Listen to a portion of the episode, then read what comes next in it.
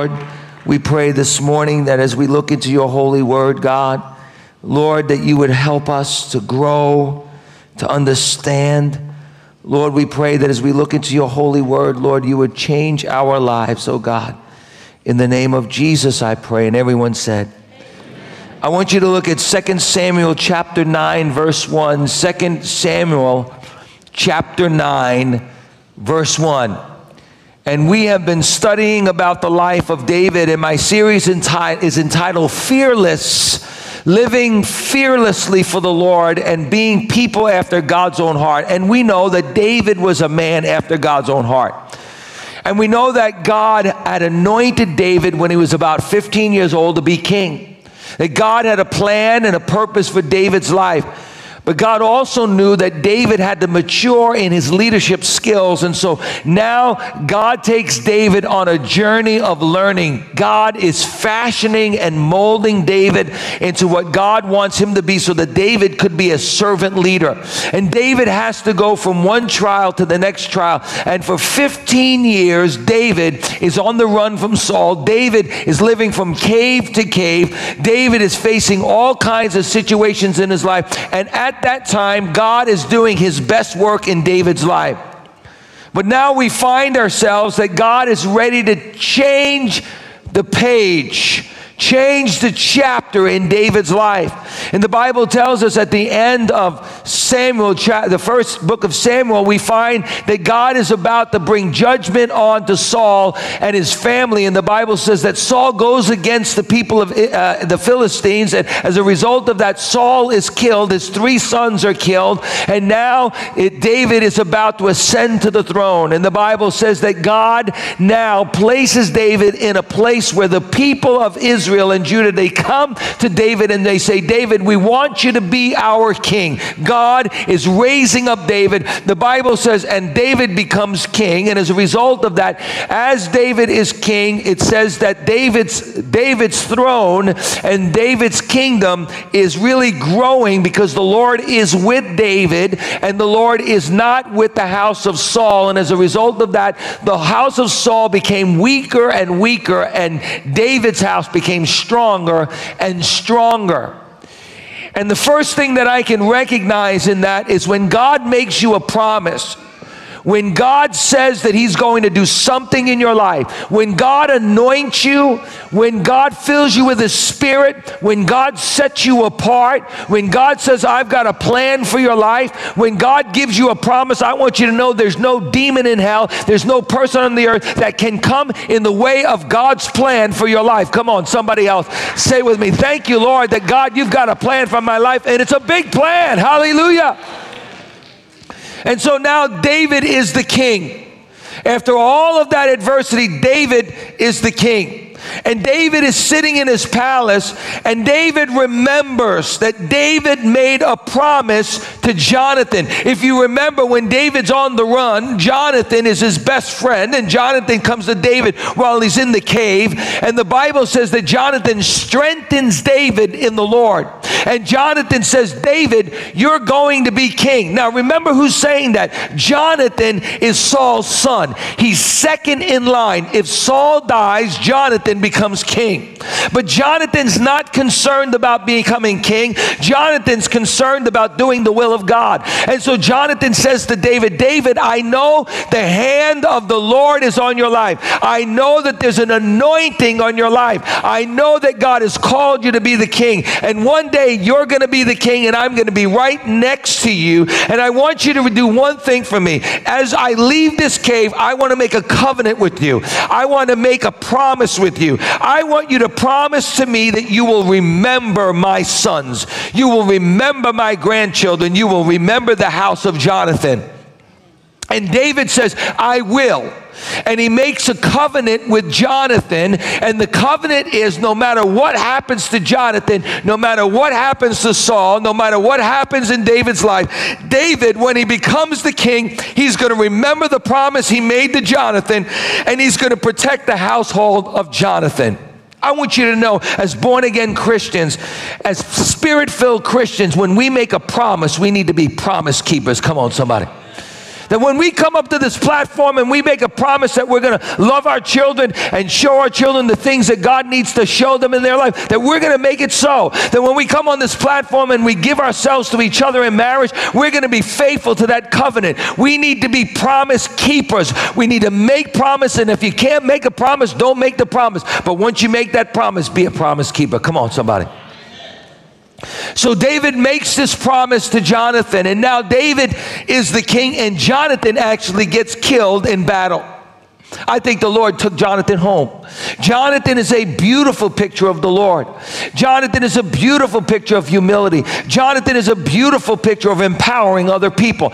But the Lord takes Jonathan home, and as a result of that, now David's in his palace, and David remembers that he made a promise. I want you to go with me now the second Samuel chapter 9 verse 1 David asks is there anyone still left of the house of Saul to whom I can show kindness for Jonathan's sake? There it is. Now parents look at me for a moment. I want to tell you something. The Holy Spirit showed me something this morning.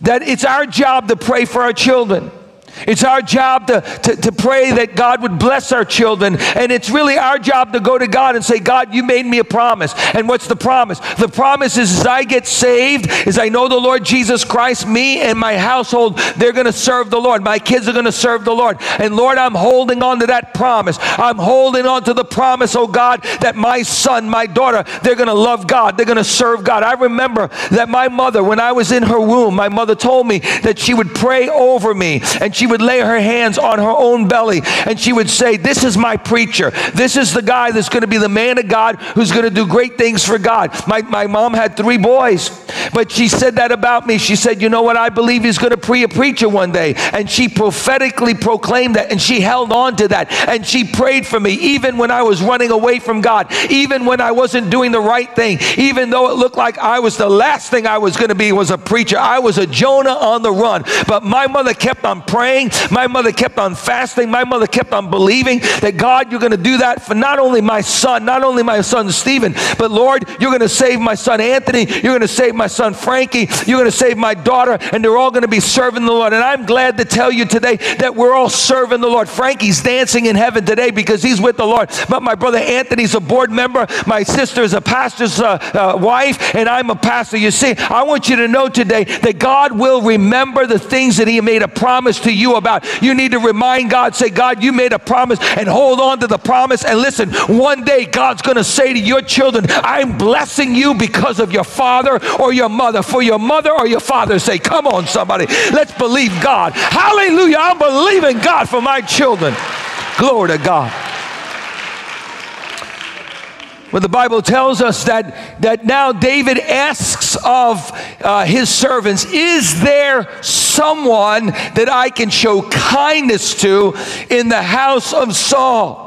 And the Bible says there was a servant of Saul's household named Ziba, and they summoned him to appear before David. And the king said to him, Are you Ziba at your service? He replied. The king answered, Is there no one still alive from the house of Saul to whom I can show God's kindness to? Not just kindness, but I want to show God's favor. I want to show God's hesed to them. I want to show loving kindness, and I want to do it in the name of God. And and notice Ziba's response. Ziba answered the king, There is still a son of Jonathan, and he's lame in both feet. Now, I, I, that's a sad statement. What does it really matter whether he's lame or not? But you see, in those days, and unfortunately, in parts of the world, God forbid that should be the case in America. God forbid that that should be the case in the house of the Lord. But there's some places around the world that if somebody's lame, they're considered worthless. I want to tell you something. People with needs. We call them special needs people. They're very special people. I'm going to tell you why they're very special people. Because special needs people bring out either the best in us or the worst in us. Man, I tell you what, there's some very special people in this world. And the truth is, people that are nice people, good people, loving people, kind people, people that love God, they're the kind of people that respond to special needs people with unconditional love. It brings out the best in us. And listen, if we're not so good, it brings the worst in us. Hey, let me tell you something. My wife is a special needs person. She's profoundly deaf. She reads lips. Now, let me tell you something. I'll tell you, my wife is an incredibly special person. She, eh, she has, listen, we all have like some senses. She has like a thousand of them. She can see from the back of her head. And she reminds me that all the time, glory to God. And she is so intelligent. She is so smart. I mean, she's raised three beautiful daughters. We got th- two granddaughters, and, and she does so much. You wouldn't even know that she was deaf when you were talking to her face to face because she reads lips so good, right?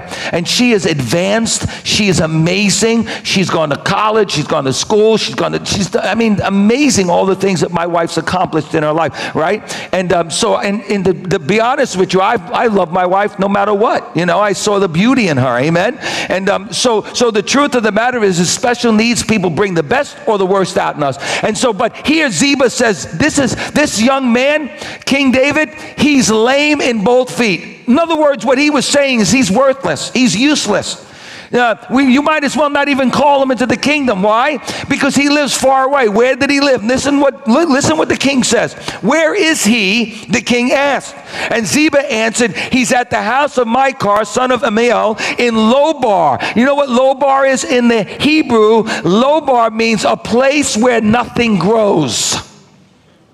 In Hebrew, it means a place where there is no communication. Ziba is saying, David, he's so far away. He's on the other side of the tracks. He's at the place where nobody wants to go. He's in the really bad neighborhood. He's in a neighborhood that nothing grows. In fact, it's so far away that there's no cell phone tower where he is. There's no computers where he is. Why? Because it's a place of barrenness. Nothing grows where Mephibosheth lives. Nothing is communicated to him because nobody wants to go go to that side of the town. So, David, you're wasting your time. And David says, I want you to go get him. So, David says, I want you to go to Lobar, and I want you to go to house of Machir, and I want you to tell Mephibosheth, son of David, everybody say Mephibosheth.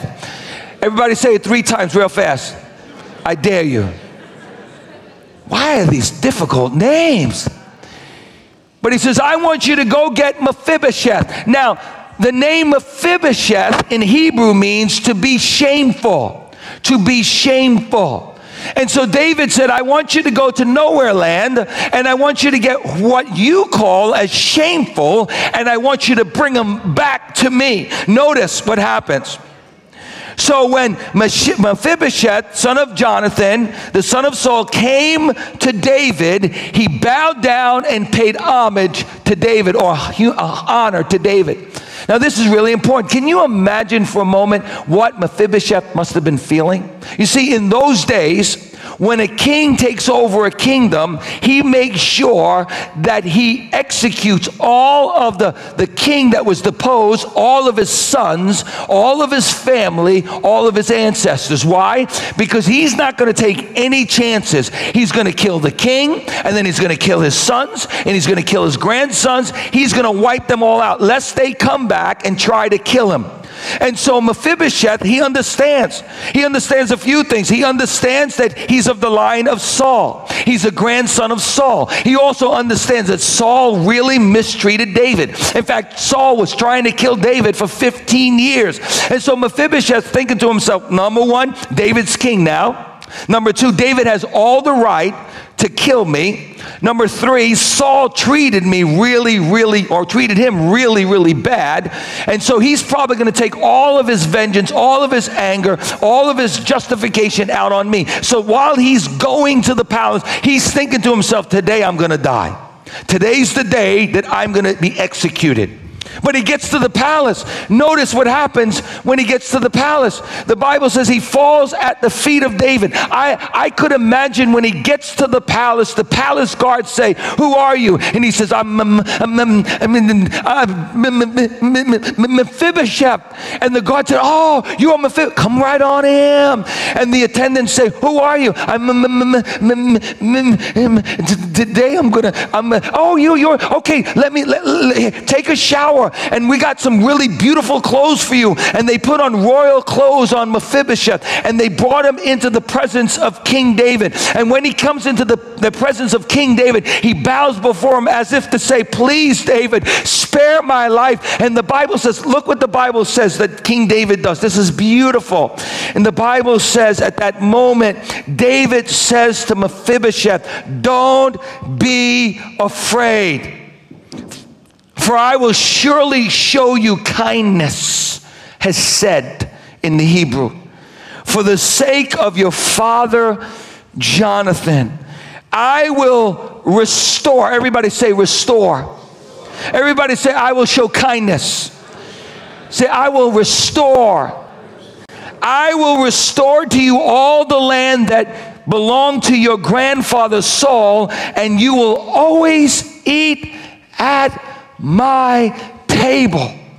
Oh my goodness. Mephibosheth bowed down and said, What is your servant that you should notice a dead dog like me? I mean, he didn't believe in himself. Nobody believed in him. He believed that he was just a, a dead dog. Then the king summoned Ziba, Saul's steward, and said to him, I have given your master's grandson everything that belonged to Saul and his family. You and your sons and your servants are to farm the land for him and bring in the crops so that your master's grandson may be provided for. And Mephibosheth, grandson, your, uh, and Mephibosheth, grandson of your master, will always eat at my table. Verse 12 Mephibosheth had a young son named Micah, and all the members of Ziba's household were servants of Mephibosheth. And Mephibosheth lived in Jerusalem because he always, everybody say, always. He always ate at the king's table, and yet he was lame in both feet. Wow. This is an amazing story. See, this story is actually tucked in the pages of the Old Testament. It's tucked between stories of an eye for an eye and a tooth for a tooth. It's stuck in between the stories of kings slaughtering other kings and their children. It's tucked away in the Old Testament where if you did something wrong, you were struck dead by God. It's tucked in the Old Testament where it was the law and the law was was was everything to everyone and and you were held by the law and yet this story is really a story a beautiful story of grace. It's really an illustration of what God does for us all the time. That God he sees us in a different way. That God remembers his covenant that he made with his son this is a powerful story because it's a reflection of Christ and who we are. You see, Mephibosheth, he lived in the land of nothing. He lived in the land of no communication and no growth. There was nothing good that came out of that land. And he was simply trying to stay alive. He was just trying to get as far as he could away from David so that he could stay alive. And the truth is, Mephibosheth was actually born to be a king. He was born to be royalty. He should have been the next to the throne, but instead, because somebody dropped him, have you ever been shortchanged in life? Because somebody dropped him. Now, what's the story of Mephibosheth? We find that in Samuel, where the Bible says when he was five years old, he was in the house, and news came back to uh, actually to those that were over him. The, the servants came and, and told him and, and his relatives that, that actually Saul is dead, Ishbosheth is dead, and now David's coming after you. And so the Bible says, in her haste, the servant who was taking care of Mephibosheth picked him up. He was five years old, so you think he could run, but she was in such haste, such hurry that she started running so fast that she dropped him. He must have fell down a, a, a hill or whatever it is, and he broke both of his ankles. And because they were on the run and they were trying to get away from David, they were so fearful. They were trying to get as far as they can. They didn't even take care of him. And now he's raised as a man, but he's crippled in both feet. He's in this wasteland. And he's just thinking, I'm an enemy of the king and I deserve to be put to death. And I'm just trying to stay alive, stay alive. No, I'm just kidding. That just came over me. But, but David wants to know is there, is there someone that's been born a king that's now been dropped who deserves death so that I can show kindness to him? And so David does the absolute opposite of what you'd think. Instead of killing Mephibosheth, instead of punishing Mephibosheth and taking his anger out on him because he's really his sworn enemy, he gives him grace instead of judgment. He gives him mercy instead of punishment. He gives him love instead of vengeance. Wow. And friends, I want to tell you today that the, the truth is, and, and, and, and, and if we could really understand this, if we could really absorb this, if we can under, comprehend this with our heart and our mind, that before we came to know Christ as our Savior, the Bible says that we were object of God's wrath. We were objects of God's wrath. Why is that so? The Bible says we were separated from God. The Bible says the wages of sin is death, separation from God. The Bible says that if any man's name is not written in the Lamb's book of life, he will be cast into the lake of fire, into hell. Listen to me, look at me. This preacher still believes in hell. The Bible's filled with places where there's a real hell. Now you might say, why is there a hell? Because the Bible tells us that when we sin against the perfect God, God, because He's just, demands a perfect payment. Now you might say, why is God so wrathful? No, no, no, no. God is filled with love, for God so loved the world. But God is also a just God. Listen to me. When we sin against a perfect God, it demands justice. You might say, I've never sinned before. Have you ever lied before? Have you ever wanted to lie before? The Bible says, don't even want to do it. When we break the Ten Commandments, we're we're disobeying a holy, thrice holy, just, righteous God. And when we sin against the righteous God, we need to make up for our sin, but we can't make up for our sin. Why? Because we're not perfect. Nobody's perfect. Anything we try to do, we can't work for it. We can't be religious enough for it. We can't pay for it. There's nothing we can give back to God to make up for our sin. And so God is a just God. And because He's a just God, He must demand payment. He must demand that somebody pays for our sin. And that's where the love of God comes in. That's where Jesus comes in. That's where God said, I want to show kindness to someone. I'm still looking. God is still looking. He's looking in the balcony. He's looking on the main floor. He's looking in the overflow. He's even looking uh, through live stream today. He's looking for somebody to show kindness to. And listen to me 2,000 years ago, He sent His servant Jesus Christ and He came down to this earth and He said to you and He said to me and he says to the whole world, For God so loved the world that he sent his servant, hallelujah, to come down to this world. And he died on an old rugged cross 2,000 years ago. And he shed his perfect, spotless blood. He's God the Son and the Son of God. And when he died on the cross, he, he paid for you so that you might have all your sins wiped away and made clean so that you can come into the presence of God Almighty. Come on, somebody say amen. Glory to God. That's the gospel.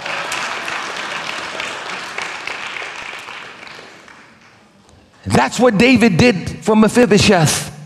He showed kindness instead of judgment. What does this have to do with us? Everything. Everything. Because this story is actually about us. Because every one of us in this room are Mephibosheth. We are sinners. All have sinned and fall short of the glory of God. And we deserve God's wrath but instead, through Jesus Christ, we receive God's kindness. Like Mephibosheth, we were considered outcast, spiritually lame, spiritually disabled, spiritually even incapable of walking on our own spiritually, and we deserve death. But Jesus said, Is there still anyone in this room that I can show kindness to? God wants to show you kindness this afternoon. You see, the truth is, we were all living in the land of no bread, no food, no spiritual nourishment, and no communication with God. It was cut off because of our sin. But God sent his servant. And Jesus now says, Behold, I stand at the door and I knock. If any man would open the door, I will come in and I will sit down at the table and I will fellowship with them. So I see three things that God does in our lives when we come into his palace and we recognize that we're Mephibosheth. See, Jesus said, Blessed are the poor in spirit, for theirs is the kingdom of God. Broken. God is not looking for perfect people, He's looking for broken people. He's looking for the lame. In fact, Jesus said, When you go out, invite everyone back to the palace. But when you go invite people, invite the lame, the poor, the poor in spirit, the humble, the broken. You know what a humble man is? Humble woman is one who recognizes that we can't be good enough, we can't be spiritual enough, we can't be religious enough for God to accept us. See, that's the beauty of Christianity. It's the only faith, it's the only religion that says we can't make it to God on our own. So God came down and rescued us from ourself and our sin. The wages of sin is death, but the gift of God is eternal life through Jesus Christ. And I see three things that God does when we recognize that we're Mephibosheth and Jesus is that David that wants to show us kindness. The first thing is God wants to pour out on us grace. Grace is not just to get us into heaven, grace is so that we get to sit at his table on a daily basis. You see, the truth is, God came after us, we didn't come after him. David told Mephibosheth, Don't be afraid. I called you here because I want to show you God's kindness. Now, the word kindness is a very powerful word. In fact, David said, I celebrate. If you look in the Psalms, he constantly celebrates, listen to me, the loving kindness of the Lord. He said, I bless the Lord, O my soul, because of his loving kindness. The word loving kindness in Hebrew is hesed. And the word hesed actually means unconditional love, unconditional mercy, unconditional grace. It means amazing love, incredible mercy, absolute grace, and undeserved kindness. It, it actually wraps up all the positive attributes of God. Hesed is one of the Lord's most treasured characteristics. Hesed is a quality that moves someone to act for the benefit of someone else, even though they don't deserve it. It's agape love. Listen to me. Because of what Jesus did on the cross 2,000 years ago, God the Father now wants to pour out to you, instead of his wrath, he wants to pour out to you all of his blessing. Wow. I love what Peter says in 1 Peter chapter 1 verse 3. Listen what it says. Praise be to the God and Father of our Lord Jesus Christ in his great mercy. Everybody say mercy in his great mercy, he has given us new birth into a living hope through the resurrection of Jesus Christ from the dead. Do you really understand this afternoon how great is the mercy of God?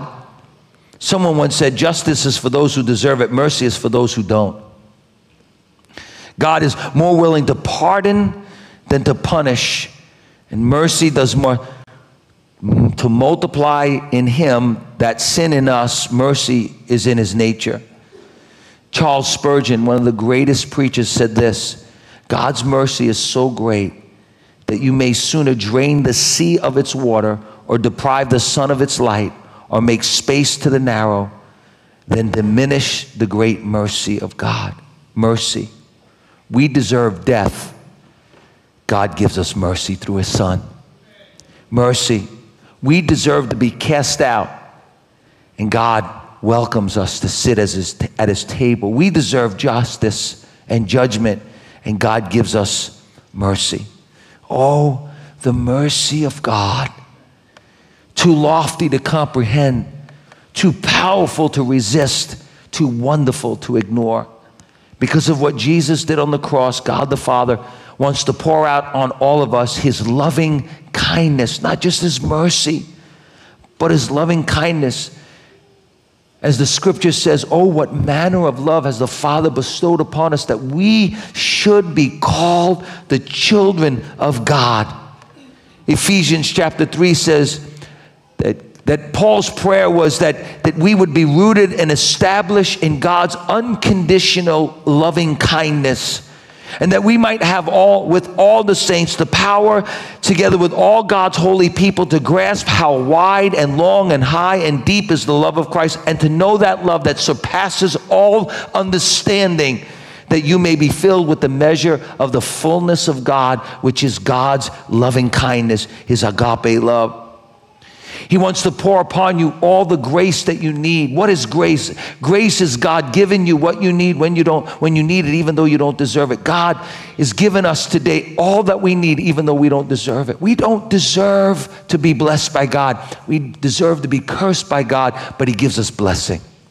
We don't deserve to live in the blessings of God. We don't deserve to have healing in our body. We don't deserve to have peace and joy and prosperity in our life. And yet, God gives us all of that, not because of what we have done, but because of His grace. For the Bible says we're saved by grace through faith, not of ourself, but it is a gift of God, lest no man could ever boast. Hallelujah. Oh, the grace of God. Two men living total opposite spectrums of grace one man, his name was Martin Luther. He was a priest, he was a Catholic priest.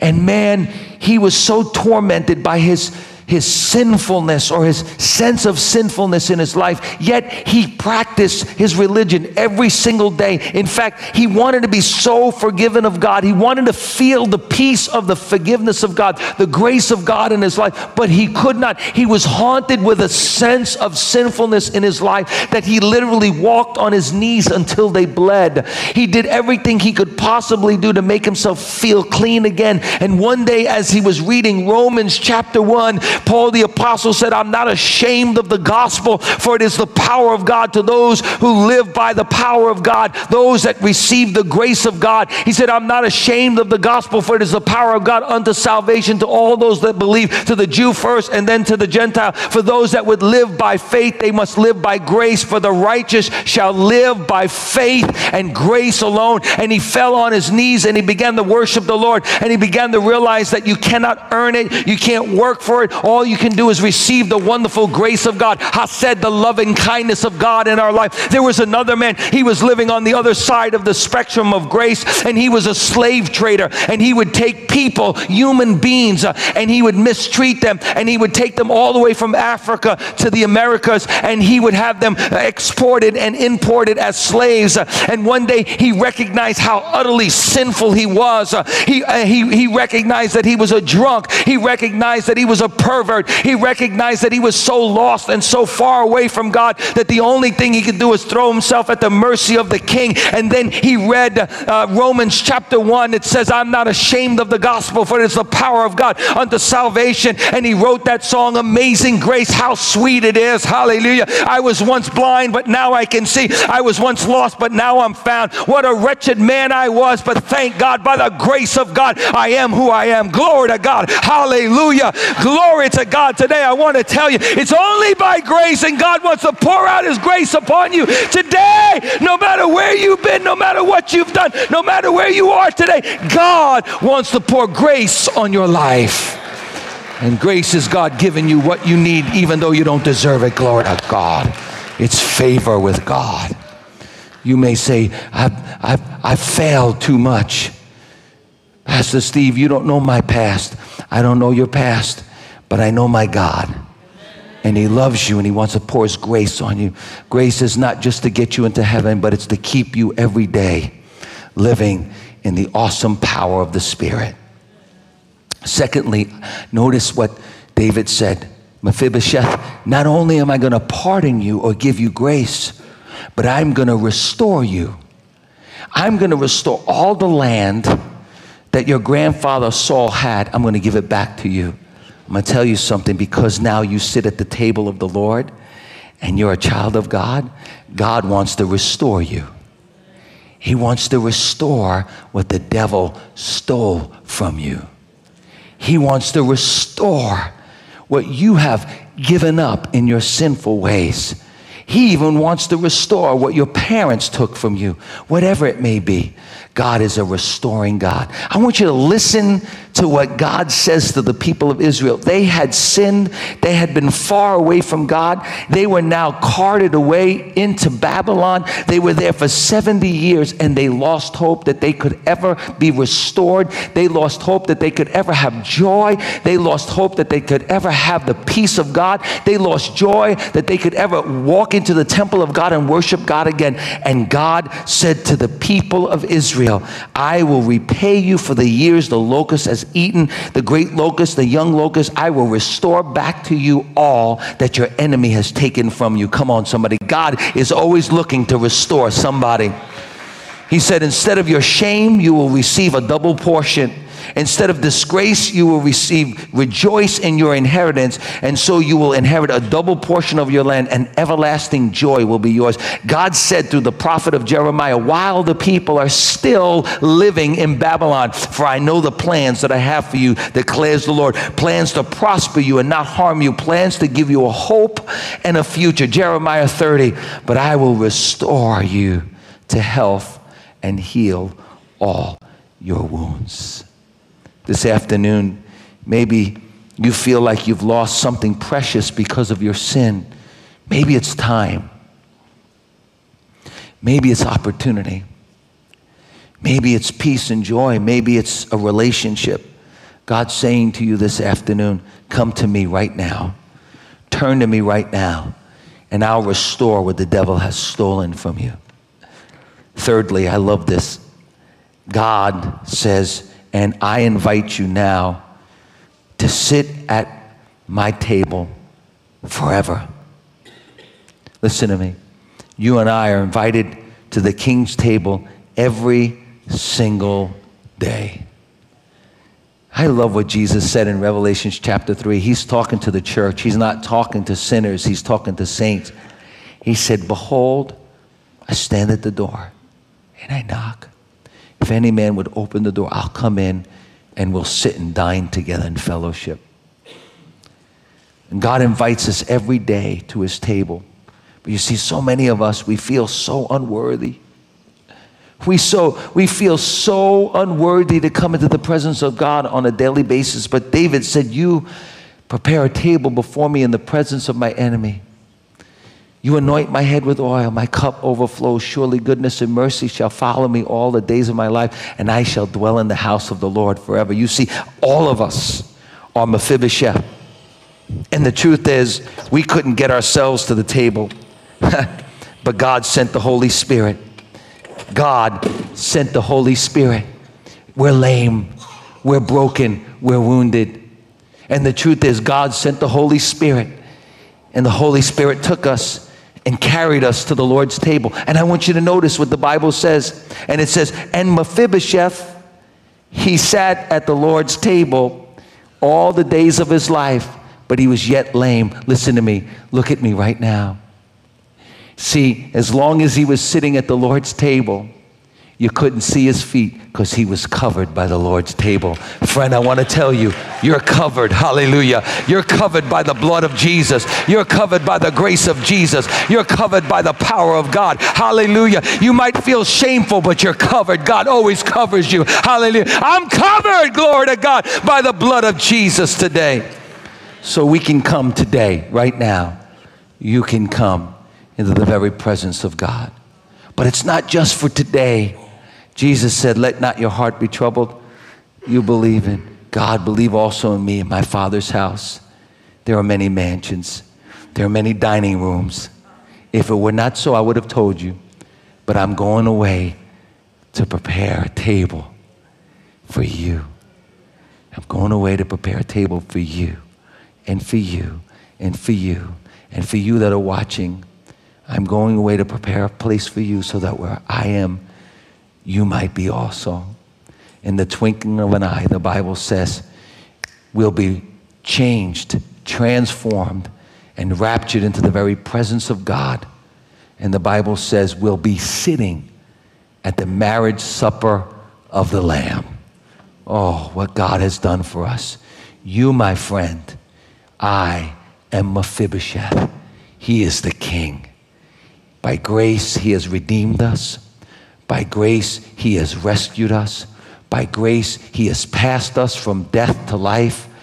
And He is restoring us on a daily basis. And He invites us to sit at His table. Let's pray. Father, thank you.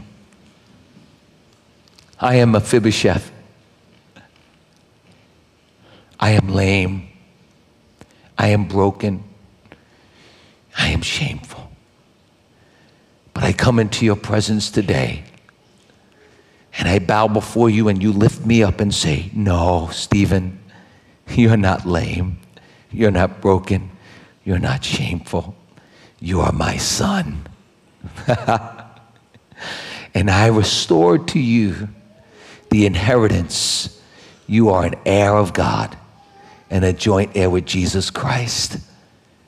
And you get to sit at my table forever.